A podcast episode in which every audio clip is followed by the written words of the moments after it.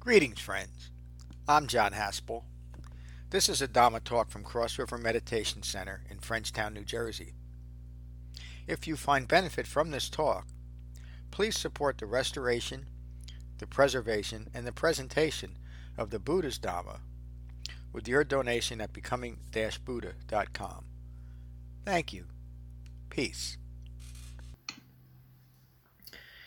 So last week we looked at the what and the why of shamatha vipassana or jhana meditation.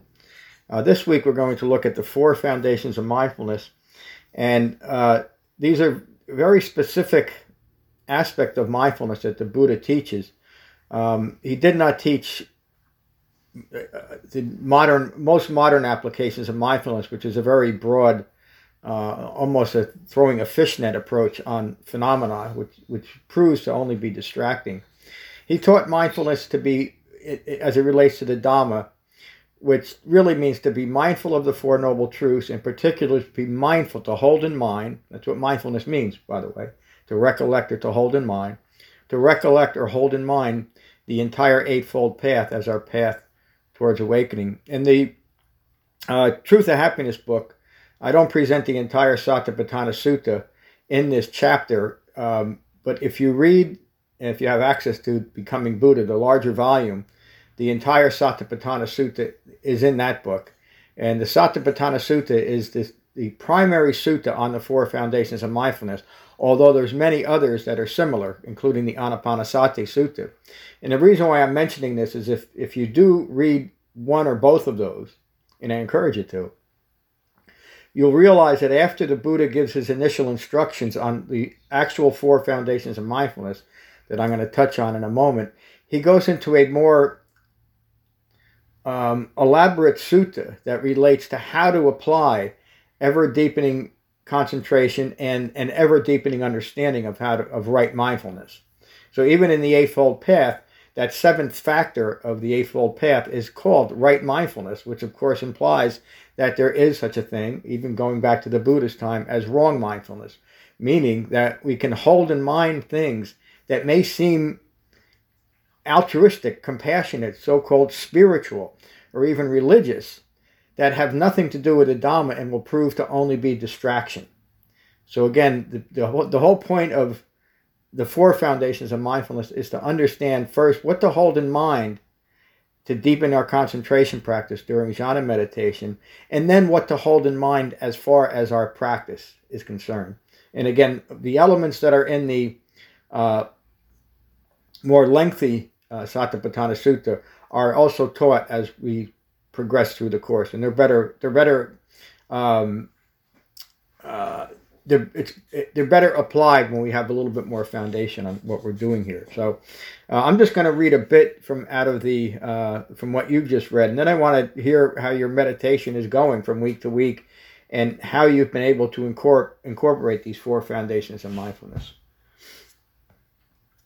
The four foundations of mindfulness are taught to bring immediate mindfulness of what is occurring during jhana meditation. That's a rather strong declarative statement when you realize all the modern applications of mindfulness. And I'm not putting any of those down. I'm just relating to, as far as Dhamma practice is concerned, this is how we practice mindfulness. So it's immediately related to jhana meditation. And so it's jhana meditation that informs right mindfulness and supports that right mindfulness of holding in mind the entire Eightfold Path. It certainly does take concentration, doesn't it? Especially to a mind that is prone to distraction because of its ignorance of Four Noble Truths. Mindfulness is the quality of mind that supports developing lasting peace and happiness, right mindfulness. Practicing mindfulness within the framework of the Four Noble Truths is straightforward, accessible, and easily understood and practiced. In other words, most people get lost in a so-called mindfulness practice because it's not focused.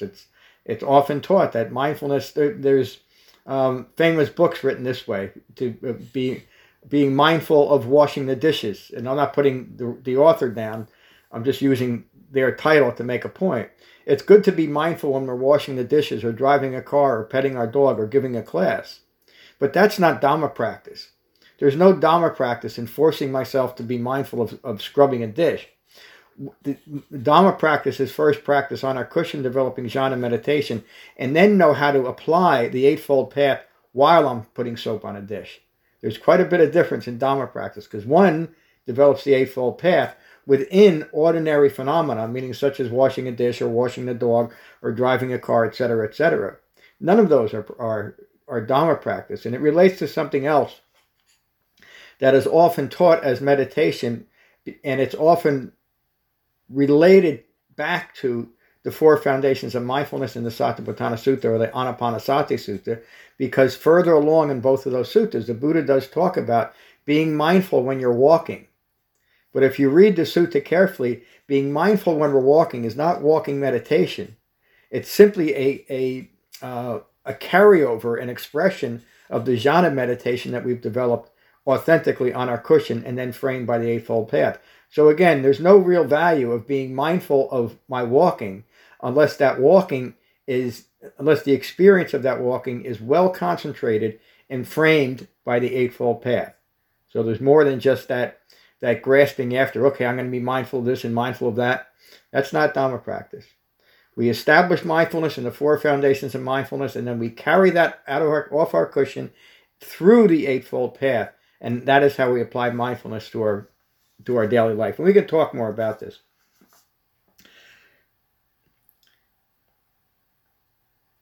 The four foundations of mindfulness are being mindful of the breath in the body. So, excuse me for a moment. When we're doing jhana meditation, or as the older volume of the book said, shamatha vipassana meditation, they're both the same thing, by the way. I hope there's no confusion there.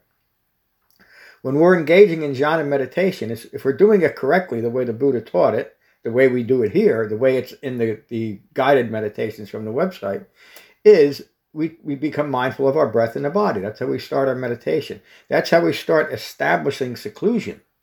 It's how we start establishing the first foundation of mindfulness. And so everybody does that if you're doing jhana meditation. It's not something that, again, it's not an aspect of a practice that's inaccessible or takes months or even or years to develop. We're engaging in the four foundations of mindfulness every time we do jhana meditation or right meditation. The second foundation of mindfulness is to be mindful of feelings arising and passing away from the sixth sense base. The sixth sense base is simply our five physical senses and the sixth sense of our consciousness. So we become mindful of our breath and our body. That's how we begin to establish the fourth foundations of mindfulness. And for most of us during jhana meditation, within a moment or two, within a second or two, certainly within a minute or two, for almost every one of us, we're going to find that we're distracted by a feeling that's arising, or a thought that's attached to a feeling, or a thought that's driving the feeling. The second foundation of mindfulness simply teaches us to be mindful that that's what's going to occur and return back to the first foundation of mindfulness. And in that way, and in that moment, we're diminishing I-making by self-identifying with feelings and thoughts, and we're interrupting the ongoing story that we cling to in our own minds that keeps ignorance of Four Noble Truths going. So in that moment, as I'm recognizing that I'm caught up in a feeling, and I take a breath and interrupt that feeling, I'm interrupting conditioned thinking rooted in ignorance of Four Noble Truths. And it's just that direct, and it's just that powerful. That's why the Buddha taught jhana meditation and no other method. Because as soon as we engage in the four foundations of mindfulness during jhana meditation, we are interrupting in the most practical way that train of thought, that conditioned thinking, that would only serve to maintain ignorance. So, the next foundation of mindfulness, the third foundation of mindfulness, is just like the second. Being mindful of thoughts arising from the sixth sense base, meaning a feeling often will feed a thought. We'll get caught up in a train of thought about, why did that person look at me so nasty the other day? And that thought attached to the feeling is called an emotion. That's what an emotion is. It's a judgment of a feeling. And as soon as we do that, as soon as we judge a feeling in a personal way, we're caught up in the whole scenario that we've wrapped up around simple human feelings arising and passing away. We've personalized the simple human act of living moment by moment. What do we do with it when we find that we're caught up in our thoughts? we take a breath, we go back to the first foundation of mindfulness. And that grounds our mind back in our body. In fact, ground is a little bit strong word to use there. It unites our mind and our body in a very gentle way. And it continues to interrupt ignorance that would otherwise be continued through some other meditation method or so-called analytical practice where we're diving into. There's many meditation methods, and I won't mention the name, but if some of you have been on their retreats, you would recognize that the first thing they teach you in this method is to spend 2 or 3 days just on your breath and then discard breath meditation and only focus on what's arising and passing away. But what happens is you get caught up in analyzing a normal human feeling that in and of itself has no power except the power to distract in this moment. And so that method becomes just a method of distraction. The Buddha recognized that, because that was just as common a practice 2,600 years ago as it is today. And again, he was encouraged by both Alara Kalama and Uddaka Ramaputta, the Buddha's two major teachers, to get into that type of analytical way of so-called meditation. Of course, anytime we do that, we're just distracting ourselves by the analysis. And I'm not saying that we should never consider our feelings and where they come from, etc., etc., but that's not meditation practice. That's not jhana meditation. If you feel that you want to do that in some other method or some other venue, go ahead. But don't do it in your meditation practice, because you won't be increasing concentration, usually. So the fourth foundation of mindfulness is to be mindful of the present. He is simply being mindful of what is arising in this present moment. And that last instruction that I give during meditation, to notice the quality of your mind, be at peace with your mind, that relates directly to the fourth foundation of mindfulness. And what that means is, as we regain control of our thinking through increasing concentration and right mindfulness, we will no longer be reacting to a quality of mind that we wish was different. And those that have heard me for a while you've heard me say we gain the ability to be at peace with less than peaceful mind states. I think you could understand how that relates directly to the proper definition of awakening, meaning gaining full human maturity. Because a fully mature human being will no longer react to a less than peaceful mind state because they understand the impermanence of what's occurring. They now train themselves to take a breath, come back into their mind and their body, and the feeling is now gone, or at least it's no longer distracting us from our life.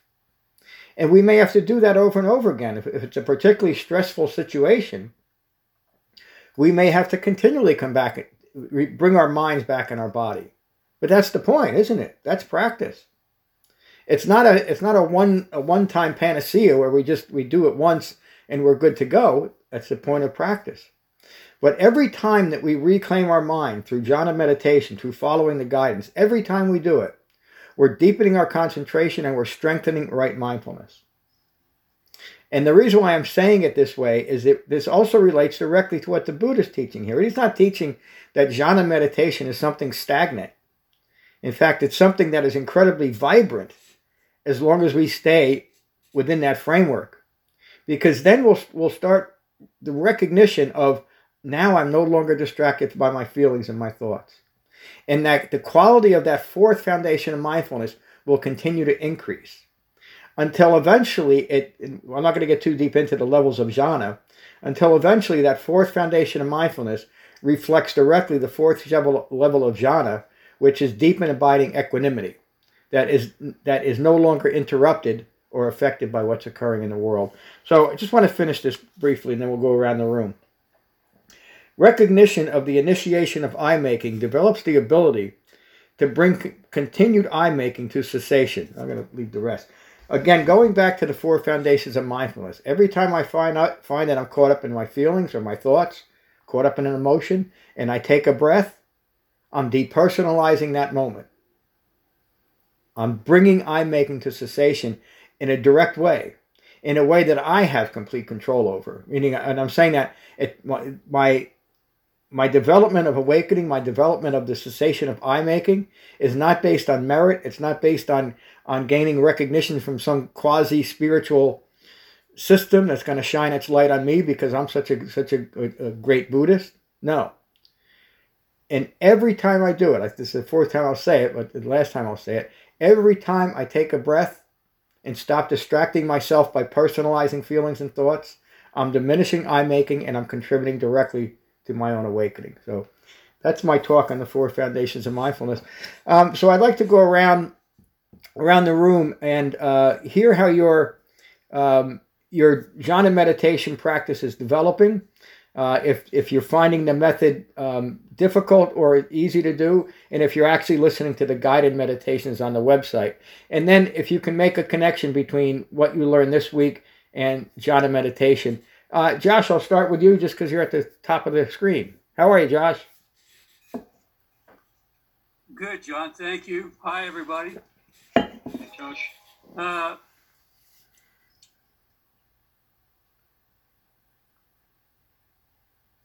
I have noticed here for the last couple of weeks, I've gotten in the habit of waking up like at 3 or 4 o'clock in the morning. I wake up and I try to go back to sleep. And if I'm unsuccessful after about a half hour, I get up and go do meditation.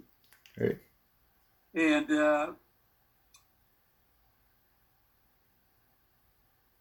that's a good time for me to do it because it's my mind is awake and I'm alert, and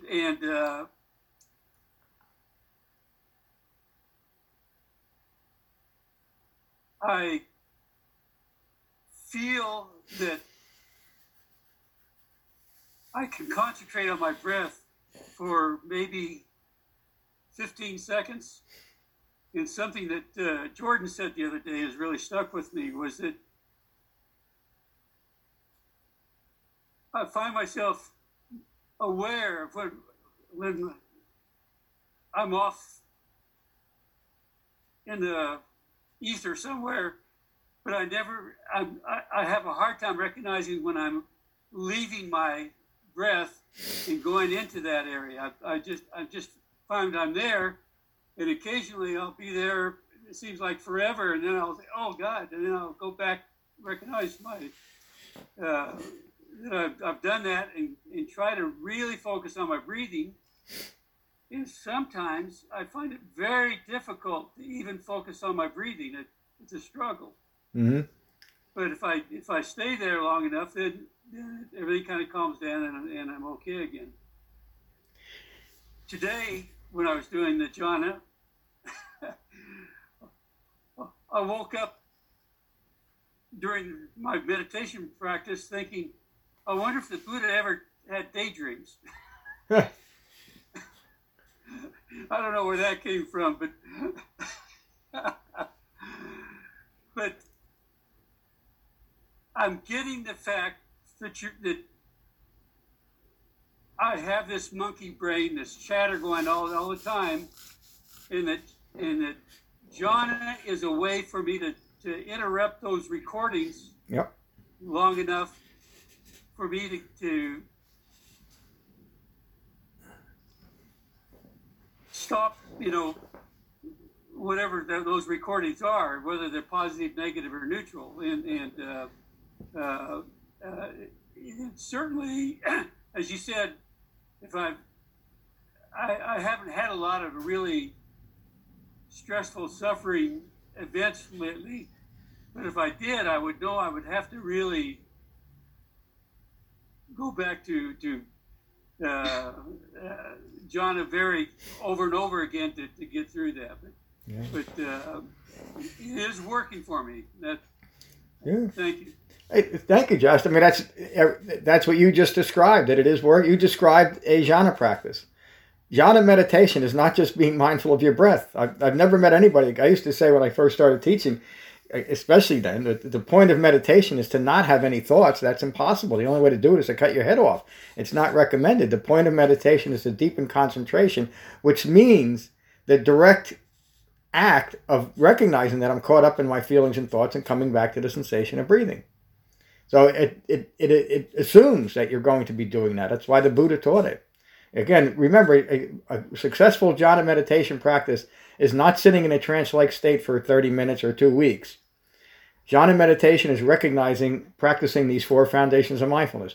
bringing my breath into my body as the first foundation, and then recognizing, using that anchor of my breath to recognize when I'm distracted by feelings or thoughts.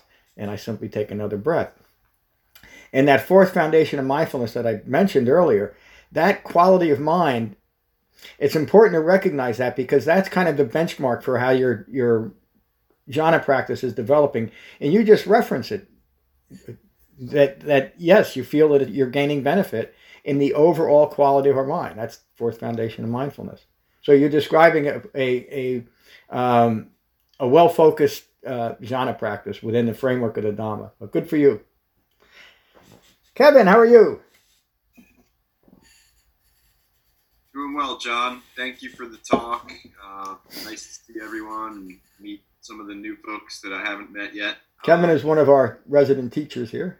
So everyone, I enjoyed what you said. I mean, I think I find myself noticing the quality of my mind a lot. However, maybe not being aware of the sensation of breathing. So I'd like to take some insight into that. Kind of, I don't know. I mean, I don't notice the quality of my mind is pretty, placid, and I like it, but I'd like to become more aware of the sensation of breathing in my body, and sort of the, not just jump to the way my mind is, maybe unite my mind and my body a little more. So if that makes any sense, I'd like to work on that. You bring up something practical that if you're having difficulty finding your breath, take 2 or 3 exaggerated breaths. As hard as you can. Oh, that sounded terrible. Excuse me. But as exaggerated and deep a breath as you can, take 2 or 3 of them and then come back to your breath. Because sometimes it is difficult to actually find our breath. It just, at times it seems so subtle. So just exaggerate it a little bit and then, then bring it back to where you were. So thanks for bringing that up, Kevin, and Josh brought that up. Hello, Meg. Hi there. Interesting that you would bring that up, Kevin, because that's a lot of what I was actually going to be talking about with my own experience. And first of all, there's a couple of things that I think I've recently learned from the meditation I've been doing. And one of them is really powerful for me, and that is recognizing how much I judge myself. And so like when I'm doing meditation and a thought comes in and I have a reaction like, I really messed up again or something, and I've recently been able to just drop that. Good. And go, no, this is okay. And John, that's because of some things that you've been saying, that, no, you don't want to judge yourself. Just go back to your breath, yep. And just in starting to practice doing that, I'm realizing, wow, that is just so powerful, because in my life, if I can do that, I start to see how much I've been judging other people. Yes. And I think that the cure for that is to stop judging myself. Yep. The only way. And so, so that's the first thing, which is like super powerful for me. And then the second thing was this idea of my breath, going back to my breath in my body, because for a while I felt like I'm not that effective at it. I feel like it's not really working that well, because then my thoughts just keep coming back in. And then just like, recently, I started focusing on my breath in my chest, like in the center of my chest. And it shifted everything. And then I was asking myself, like, why is that different? And so I was trying to do it the way I was doing it before. And I think I was focusing on my breath being more up here. I know this seems really weird, but it's almost like a level of where I am in my body. Mm. Like when I'm in my mind, I'm like way up here. And when I'm in my body, I start coming down, right? And So I think I was focusing on my breath more as I'm breathing it in and out of my nose, and it wasn't very effective. And when I bring it down here, I feel like I get more back in my body. And then, like this morning, you were talking about the first being number one, the four foundations, is being mindful of the breath in the body. Yep. It's not just being mindful of the breath. It's being mindful of the breath in the body. And I think for me, that has been a really powerful key point. Yeah. So, thank you. Thank you, Meg. That was really great. And you're listening to the guided meditations from the website? Yes. Good. Yeah, I encourage you all to do that if you're not, at least till you get used to it. But, so. Thanks, Meg. Hello, Maura.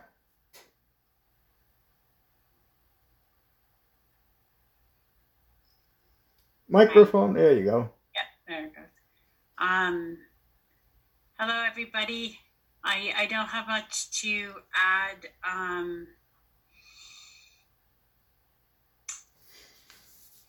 Other than I think this is a hugely embodied practice, and I guess over the years,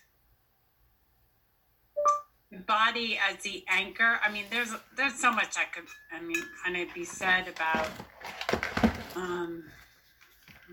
practicing and such, but I'm trying to just keep my thoughts to what would be relevant now.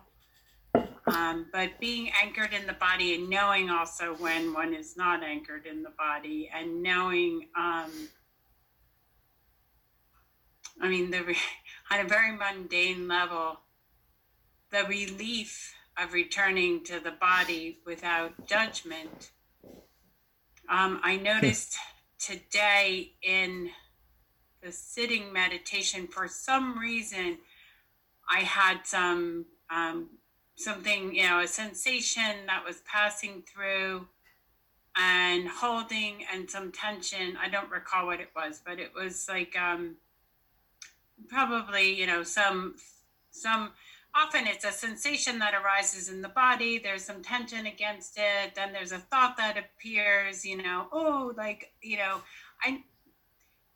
something bad is happening, and it'll bring back some unpleasant thought or something. Like they're all connected, right? When I have, when things are very tranquil and I can feel gripping of self, it wants to hold on to that tranquil feeling. So the mind will start generating these thoughts of ice cream or somebody that I like, or, it's just trying to pull in these clinging and craving and attaching to pleasantness that I want to hold on to. I think that's when I got the bad feeling, because,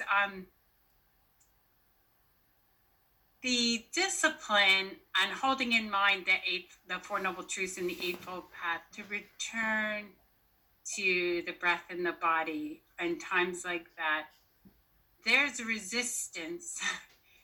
And I think I felt some sadness because it was like some pleasant little daydream. Mm. And so I brought a lot of warmth and just a simple phrase of "you're safe here," and it allowed that kind of just moving through. And then I felt like a little pull out again. Can we get back to that, whatever that pleasant thing was? And then just returning. So, again, so much can be said about this, but I have found that in deepening a real... the mindfulness as it was laid out by the Buddha, and as John talks about so much, it is holding in mind that which is skillful and that which isn't, that which causes suffering, that which releases suffering. And over that very simple practice of meditation in which we are doing that, it becomes clearer and clearer what is needed to be done, what is not needed to be done, what is needed to be said, what is not needed to be said, what is, needed to be, whether I should speak or not speak. All these factors of the path come together on action and effort and speech and intention, and they just really end up helping to develop wisdom, contentment, real happiness. Last night, I'll just end on this like little anecdote. I had work that needed to be done, not like just household bill work. I had to pay bills, and I kept thinking, I just want to sit and relax. But I knew I needed to pay those bills, and it was laborious, and it was opening up accounts for this or that. And the interesting thing, I was watching how the body felt during that process and after, and just wasn't a personal experience. It was just what needed to be done. And the truth of it, at like 10:30, I felt deeply content and happy. If I had chosen to just relax, I think I would have felt crappy. So it's, you know, we're still confused, as I'll say, I'm confused sometimes about what creates the contentment and what doesn't. So I just kept, this is what needs to be done. This is the pile. And that's it. Okay, done. Thank you, Maura. Alex, how are you? Hi, John. Yeah, I'm good, thank you. Hi, everybody. No, just pretty simple feedback from me, really. I'll keep it simple this week. Well, first of all, this practice has really, I think I said to you a while ago, it's really helped my meditation overall. It just makes sense to me, this one. And when I do it, as difficult as it is to keep, you know, like you say, to keep improving without trying to improve, and, you know, that finding that balance, it just makes sense to me. So I'm happy to sit there and do it. So that's the place to start for me. So that's great. And actually your advice to do it twice a day, that I hadn't heard that before, and that's been my new challenge this week, and I found it quite challenging actually, but it's I think it's something I want to do. Yeah. Absolutely. My main question, yeah, I think I was trying to do it before bed a couple of times, and it was a bit too late and stuff. So it's a real challenge for me to do it any other time in the day, but I've started, so that's good. Yeah, the main question for me is about the breath. Like you just touched on it a bit when you said about taking a few exaggerated breaths to help to focus, and I do that sometimes. Good. But I wondered, because we also, when you teach the meditation, you talk about being mindful of the breath. So how do we find the balance between watching the breath and controlling the breath? Like, how much do we allow it? Mm. I don't know if I ever allow myself to. I'd love to think I can just stop, you know, detach myself, and I would just breathe. But I feel like I'm always making a conscious decision to take that breath in and out. Like, what are we working towards? What would... Boy, you bring up two really good points. What we're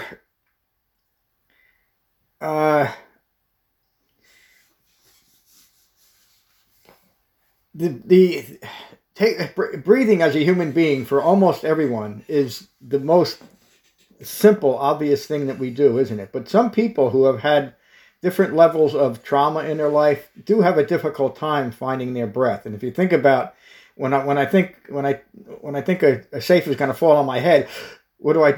I stop my breathing, don't I? So that becomes a conditioned response to people. And you know, nobody gets through life without stress. I see it in almost clinical levels of stress in people that not necessarily going to war, just living a human life, especially now, is stressful. So, as we continue to do this practice, the way it's laid out, the maintaining a subtle connection to the breath does become almost automatic. But part of developing that is practice. So what you're going through right now, Alex, is just Dhamma practice. How do you do it? You just do it with continued practice. And you brought up something else about going from one sit a day to two sits a day. Everyone that is taking this course should be doing two sits a day. And I know if you're used to one, it's difficult to find the time to do it. So what I suggest is around 12 hours from when you first sit. But, like you said, not right before bed, because then all you want to do is go to bed. It's not, at least a couple hours, if you can do that. But also, if you have a routine of sitting for 20 minutes when you first get up, and you want to incorporate a second sit, don't feel like you have to sit again for 20 minutes. Begin your second sit with maybe just 5 minutes or so. Or if you're sitting for a half an hour in the morning and you think that you just don't have the time, sit for 15 minutes in the morning and 15 minutes in the evening, because you'll gain so much more benefit out of two 15-minute sits than you will out of one 30-minute sit. And almost everyone I've ever gave that advice to has come back and said, yeah, that second sit made all the difference in the world. Even if they weren't meditating. I've had meditators that have come to me, and they kind of proudly say, I meditate for an hour and 15 minutes a day every day. And I say, try breaking that up. And to a person, they'll say what a difference it made. So there's nowhere I read that the Buddha taught that we should meditate for X number of minutes a day or X number of hours. But twice a day, start with short periods of meditation if you're just beginning, and gradually work up to 20 minutes or 30 minutes. And you might want to know, I meditate for 30 minutes twice a day. And that's my basic practice, and it's been that way for years. Every now and then I'll feel like I want to sit for a long period of time, and I just go ahead and do it if the dog lets me. But that's my practice, and that's what I learned from following the Buddha's Dhamma. So thank you, Alex. I believe Jordan is next. How are you, Jordan? Yeah, I'm doing good. Thanks. Good to see you all. Good to see you. So I had a few comments about the lesson from week two on the website. Found that the writings about quality of mind was interesting too, and it was in one of two categories, and it was useful for me to aim for my mind to be aiming towards developing a release from the craving, clinging, and the cessation of stress. So it's, I just found the kind of, you're either this or you're that, you're either kind of subject to your mind or kind of aiming to be in control of it, and that was a good thing for me to realize for myself. And it was good for me to be reminded that the ability to observe feelings comes when the mind has become quiet through breathing.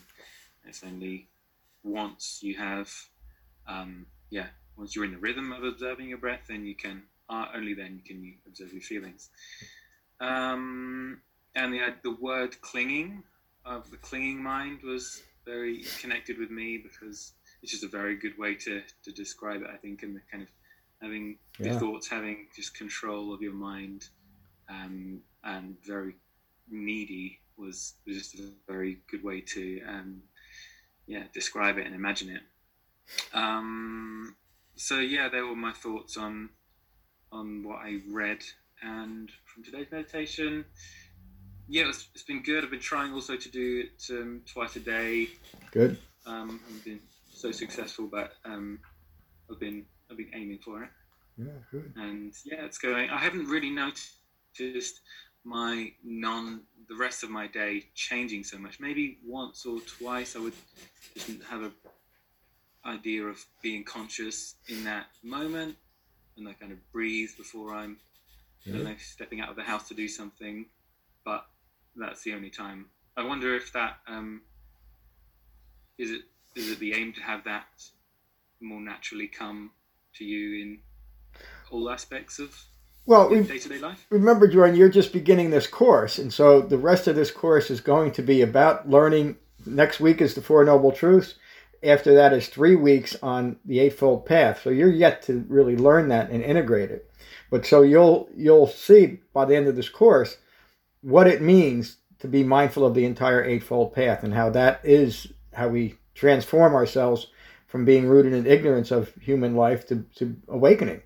And it's through that path. So you're just beginning, but you're one of the reasons why this discussion period during our classes is so important is by what you're saying and the questions you all ask, tell me that you're getting it or you're not. And if there needs to be some change in direction. But so I would only ask you is that you see the relationship between the four foundations of mindfulness and jhana meditation. Is that correct?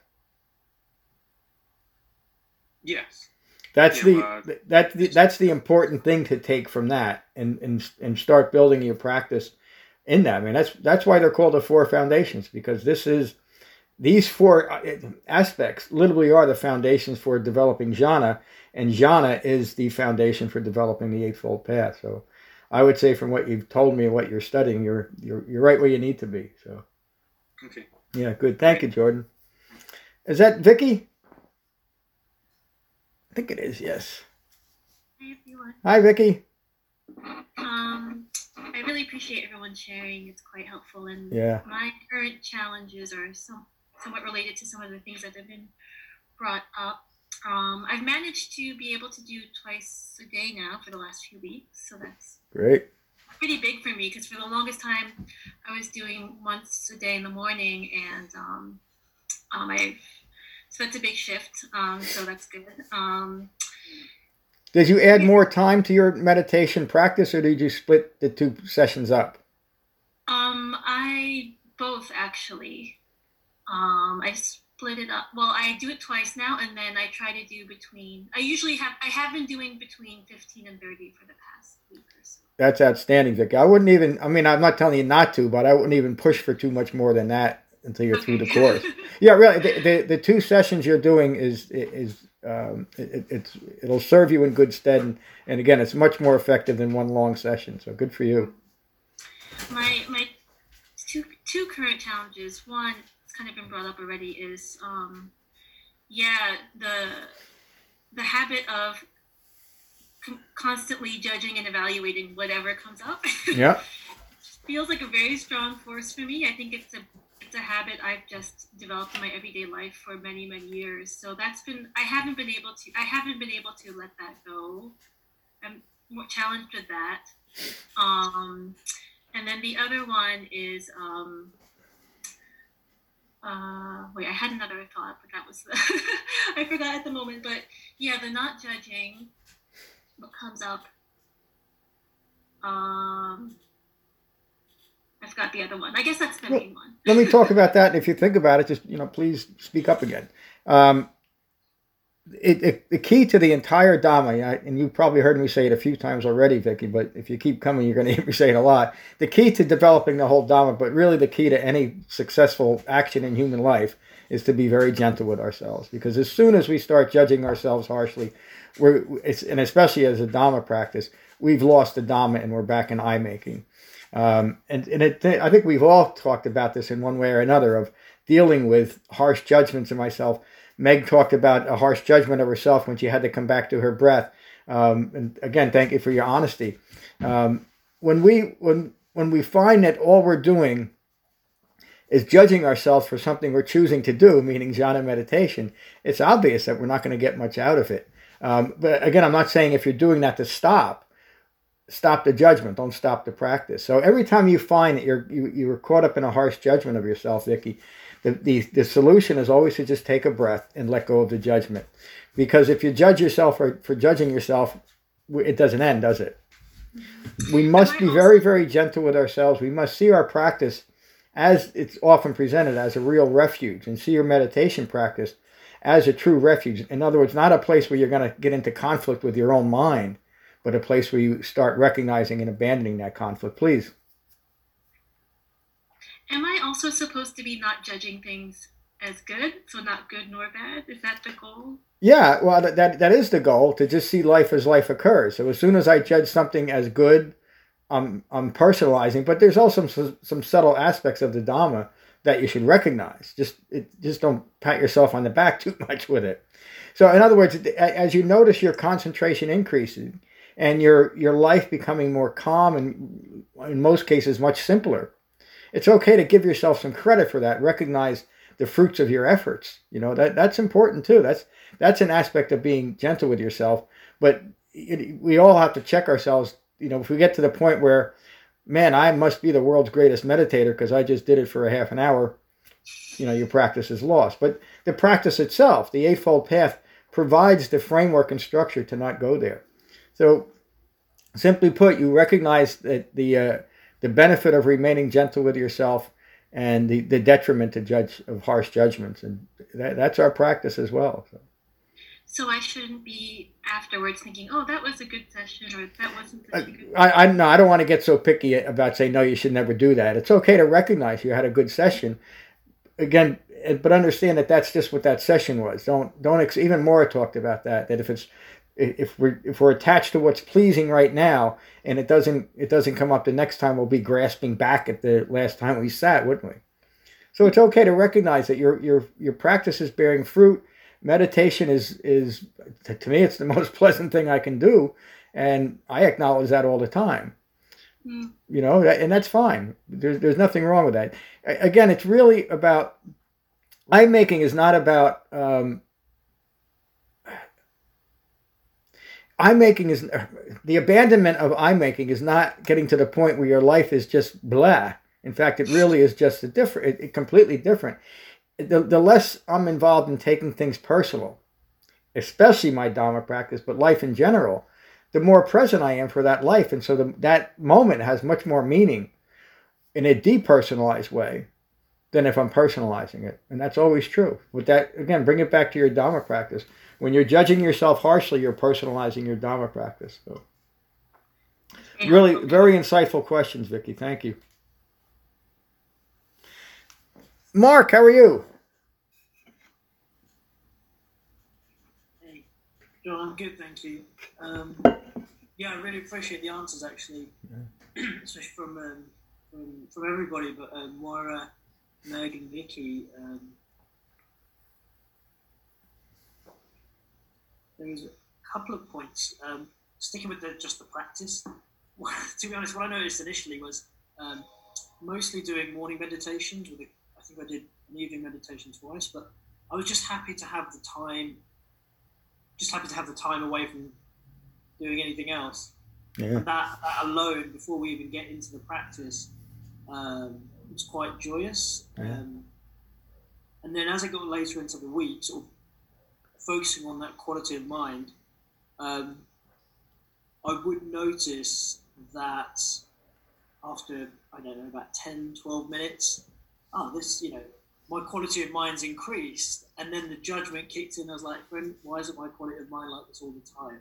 And obviously just getting into a discursive battle. But I didn't realize until this session just how you use the breath. And I've been to retreats and I've talked about breath meditation and mindfulness and going back to the breath. I've heard a million times, but until the way you worded it today about, I don't want to say the anchor, but the purpose of bringing the breath back on the second, third, and fourth stage and what it's really doing, it just, I can't pick the words exactly, but it finally adds some real weight or clarity as to what the breath is there for, as opposed to just the narrative that I've heard previously. Yeah. It emphasizing that point. I mean, that's breath. Engaging in breath meditation without understanding why we're doing it is almost, I mean, not completely, but almost useless, isn't it? We're mindful of our breath because it unites our mind and our body. That's how we do it. That's the vehicle for doing it. And again, it's important that you're recognizing this, Mark. I can tell by your questions and comments that you're developing the Dhamma the way it's intended. And another thing that should be said here, this is a relatively new Sangha, even though we have four members from our other Sangha. But this is the benefit of a well-focused, well-informed Sangha. I think we've met 3 or 4 times now. We've yet, and never will, get into discussions about things during class that have nothing to do with class. And the way that you're learning... Maybe I should say this, the rapidity that you're learning proves how important that is and how we've established another true refuge of the Dhamma right here. I'm saying that, so you should all take an impersonal credit for what you've done. It really is remarkable that this is here. So thank you. Tom, how are you?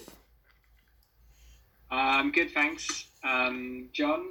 So just a couple of things. First of all, I think what Mark just said sort of struck a chord with me as well. It's that clarity of what's the purpose of the breath, right? In meditation, rather than thinking, I think very vaguely, when I was learning meditation in years gone by, I felt it was some, the breath was the end in itself.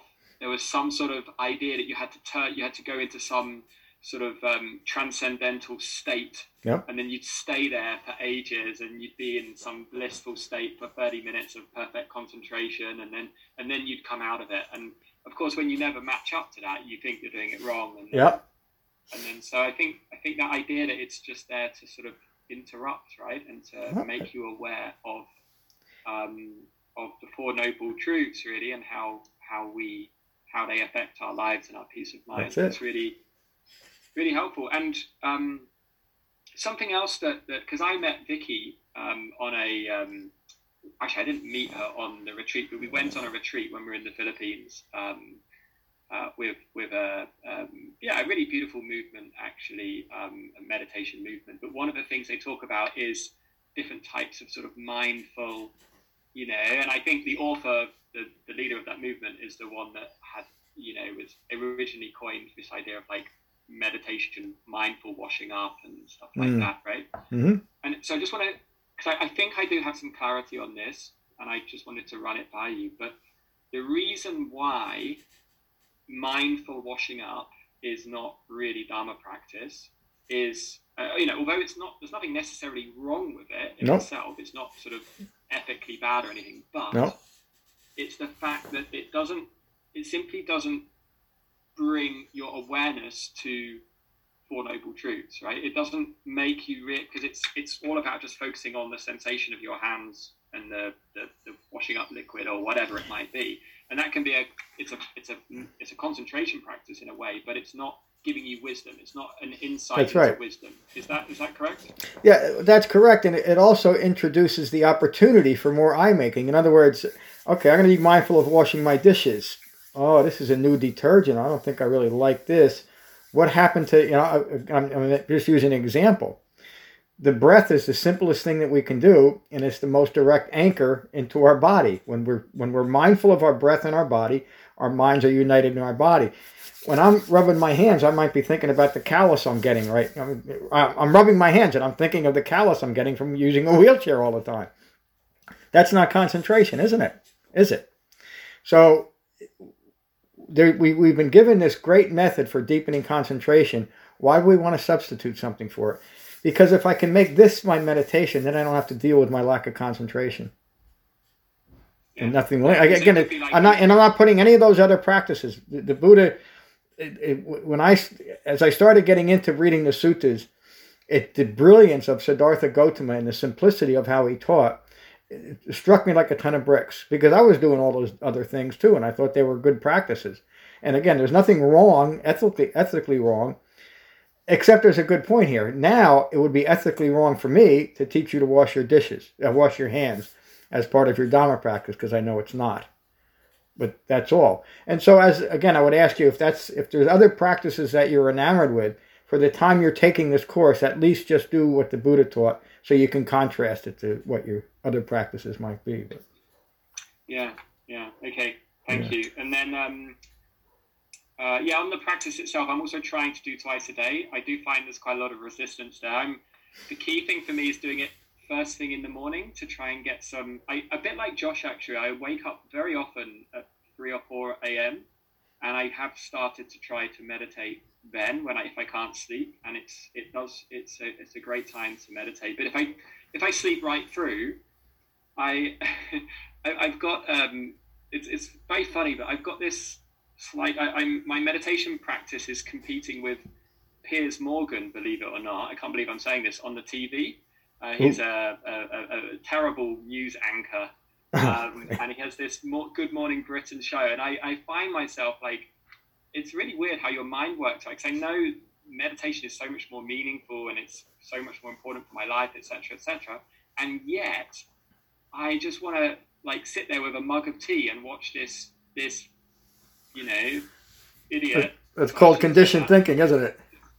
Yeah, you're habituated. It's really weird how it's like that is so much more of an attractive thing, proposition for some very strange reason.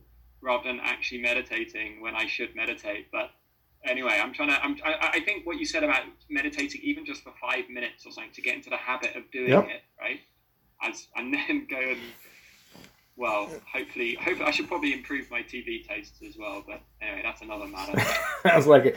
Yeah, I mean, I've been teaching this way for years. For beginning meditators, it's best to start out with 5 minutes or even less, until you get used to that twice a day. And when you're trying to add a second session, do the same thing. Start with just a 5-minute session or a 2-minute session and get into that routine of a second sit. And eventually you'll have an authentic right meditation practice. But it does take 2 sits. This practice does require 2 sits, and eventually you'll build up to 20 or 30 minutes. But don't do that gradually. In other words, if you're just starting out meditation and beginning this course, I would tell you to keep it even down to 2 10-minute sessions, even if you want to go more, until we're done with the course. If you try to do too much or get it in your head that you should be sitting for an hour a day, when that's almost impossible, you're just going to get frustrated and stop the practice rather than gradually build it up. And again, I learned that. I haven't read every sutta the Buddha taught, but I've read a lot of them. There's over 300 that have been restored on the website. And I've never, ever come across anything by the Buddha saying, after a week, you should be meditating for 20 minutes or putting any time frame. The Buddha simply said, when it's time, go find the root of a tree or an empty hut and do jhana. So that's what we're doing. Thanks, Tom. Michael, how are you? Oh, hi, John. Hi, everybody. Very good conversation going on here this morning. Yeah. I just figured out a couple of things that will be helpful in understanding or gaining clarity. So one was on page 71 of the book, and starts off, notice that it is a reaction to an external event that was perceived through one or more of your 6 senses that initiated the feeling. It is at the point of contact with the external experience that a personal self-referential attachment is made. By developing mindfulness of this process, you will gain insight and understanding of the subtle but pervasive and continual establishment of a self that is prone to confusion and suffering. This is the ongoing process of eye-making, also known as conceit. Wow, that's brilliant. Who wrote that? I'm sorry? Who wrote that? Well, the greatest Buddhist teacher in the world, obviously. The problem is I think that was one long sentence, but that's okay. It really was, but it works really well. This ongoing process of eye-making, also known as conceit, it's the eye-making that leads us into self-referential existence, which is kind of hard to break away from. I'm sure everyone is experiencing that. But one of our just past class, not too long, Meg had said something that adds clarity to this, and actually, I think it's a pretty good way of understanding when this occurs. As we know, like the ego self props up like so subtly, we don't even recognize we're being egoical, you know. But if, as I said, the way Meg had put it forth was that, like, when she walks into a room, or, she could, the 2 things occur, either self-consciousness or self-aware. That was brilliant, yeah. And that's a pivot point, knowing that point of,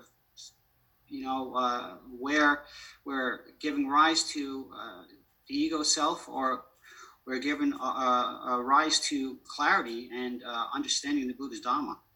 So simply put, if we want to keep the mind and the body united, we need to recognize that point. We need to recognize when we are being self-conscious, and we need to know and realize that self-aware is that which is going to keep the mind and the body united.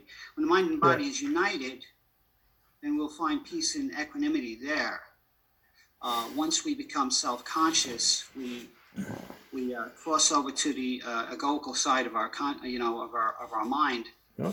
And if we give credibility and sustenance or energy to there, we feed that. And that's when we're going to continue on this, our stress and suffering, and won't see an end to it until we become aware of that, breaking from it. So that comes, when we're talking about, jhana and actually our quality of mind. Our quality of mind becomes less entangled over a period of time with right meditation, to the point of, and like we were just going over the four stages of jhana in our other class, and it came up like in the fourth level of jhana. That's when greed and aversion start subsiding, and disappearing, so to say. When we rid ourselves of greed and aversion, and our mind is becoming peaceful and equanimous. But more so importantly, it enables us to be present in our as our moment-to-moment unfold in our daily lives. Mm-hmm. In that presence that we are experiencing, we have a dispassion for self-referential views and action. And that's what we're all aiming for, not so easily done, but the more we sit down and realize that the deepening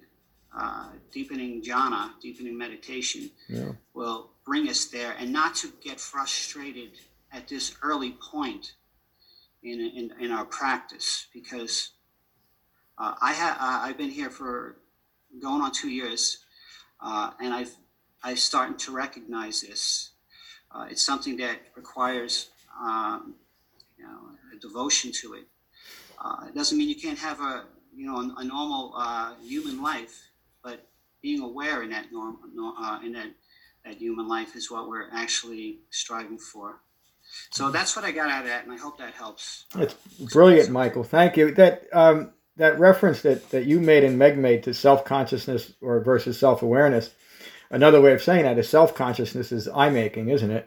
And self-awareness is mindfulness of the Eightfold Path. Seeing yourself in a dispassionate way is the way to look at mindfulness. In fact, if it's not dispassionate, it's not mindfulness. It's a good way to check yourself on that. So thank you, Michael. Greg, how are you? Hello there. Hello, everyone. Not too bad, thank you. Good. I apologise. I wasn't able to make it last week. And actually, this is one of the reasons, issues I have is implementing a structure. And that's what I want to try and be better at doing in terms of engaging in meditation and things, and realizing that actually, weirdly, over here we're in complete lockdown and working from home, and ironically it seems to, I don't know, make you lose sense of time. And so I found myself not being able to instill and implement a routine for meditation, which has been problematic, and that's the very thing I need to battle. And as a result of that, I realized that the whole young elephant metaphor that you recite in your account in your book is certainly an issue that I have in relation to just trying to quieten the mind. And there's another aspect actually that's troubling me that I realise, and I might be getting ahead of myself, because I find the whole concept very empowering all round. And I think when it comes to the stresses of my own life, I think we'll find this empowering. But the thing that I find troubles me, and when I'm trying to quieten my mind, this is the stuff that comes in, is the stresses affecting people close to me and their management of stress. Yeah. If that makes sense. It does. Because they're going through some really bad stuff, and I worry about how they're managing their stress, and that's stuff I can't quieten down. So thanks for bringing all this up, Greg. So during meditation, when our altruism or compassion arises to the point where it's distracting us during meditation, we take a breath and let it go. And there's nothing selfish about that. And I think the reason why we struggle when we're thinking about just all the suffering in the world, and we take a breath and dismiss that, is somehow we feel like we're dismissing the world. But all we're doing is using meditation the way it's meant to be, to deepen my concentration. And so off my cushion, outside of my jhana session, I certainly will consider the suffering in the world and people that I know are suffering and people that are contributing to their suffering. But I'm in a much better position to help them, aren't I, when I am well concentrated. It's kind of like what we've all talked about that are new to the truth of happiness. You're understanding the ramifications of where we're going, and it's just going to take a few more weeks to really lock it in. And what I'm talking about is locking in the Eightfold Path, deepening your concentration well enough so you're starting to see things from the point of view of right view, rather than struggling with where you're going and learning to accept that. But it takes a little bit of process. And again, as a Sangha, this is probably the fifth or sixth time that some of us, more for one, Kevin, if he's still here, I don't know if he is, we go through this once a year as a Sangha, because our practice continues to deepen. So you're going through it, some of you, for the first time. So understand that what you're doing right now is laying a foundation that's going to serve you well for the next couple of years of your Dhamma study. But this is the way to do it. Get this foundation first, and then you'll understand the rest of it. So we've gone on a little bit. So John, yes, Michael. Quickly, can I say one thing in reference to what Greg had said, and suffering and seeing other individuals suffering. John, I think we discussed this some time ago in class. Julia had brought up the difference between empathy and compassion. Empathy is taking on someone else's suffering and like almost internalizing it or making it personal, to you. And so empathy is when we have two people suffering there. Yeah. We have the person who's going through the actual suffering and another person suffering because of what they're going through. But like the Buddha, actually, when the Buddha's form of compassion, or compassion as I think it's meant to be understood, is to not take on or absorb the other person's passion so much as it is to skillfully help someone to yes. recognize their suffering and enabling them to find a way past it. And so, the way to do that within the Dhamma is to develop wisdom to go with our compassion, and then as we engage with the world, we won't be doing harm. You've heard me say, even in this class, probably every class I say it now, that if we want to end conflict in the world, particularly in our loved ones' lives, we'll first end conflict in our mind, because then we can actually do something about it that won't contribute to that. So, and that's what we're doing. The Buddha was a most peaceful man, and he taught others to be peaceful. But he wasn't peaceful as a concept that in order for me to be a good human being, I have to be peaceful. He became peaceful as a consequence of being a human being. It's quite different, and that's what we're all developing. Again, we all need to be very gentle with ourselves if we're going to continue in this path, because it requires that. But I think you are. So next week you'll be looking at Class 3 of the Four Noble Truths. Do the same thing, read the chapter, write a little bit about it that you can bring to class, and start looking about how the Four Noble Truths relate to the Four Foundations of Mindfulness, relates to jhana meditation, how it all fits together. So we'll open the room again next Thursday at 2 o'clock for a 2:15 start. I do like to start on time. And I don't want to put anybody off, so we're going to try to start our class on 2:15, at 2:15. Those that are interested, this class will be repeated on Saturday, because we're doing the Four Foundations of Mindfulness in that series too. But you're all developing this just as you should. I want to thank you all for participating, particularly those that have a little bit more time and are joining us here. So, any questions or comments? And again, anything comes up during the week, always feel free to send me an email. I'm always available to you. So, peace, everyone. Thank you. Thank you. Thanks so much. See you Saturday, or see you next week. Thank you, John. See you all. Thank you, everybody. Bye. Bye. I didn't do meta again. Thank you for listening. I rely on donations to support the continued restoration, preservation, and presentation of the Buddha's Dhamma. If you find benefit here, please consider a donation at becoming-buddha.com. Thank you. Peace.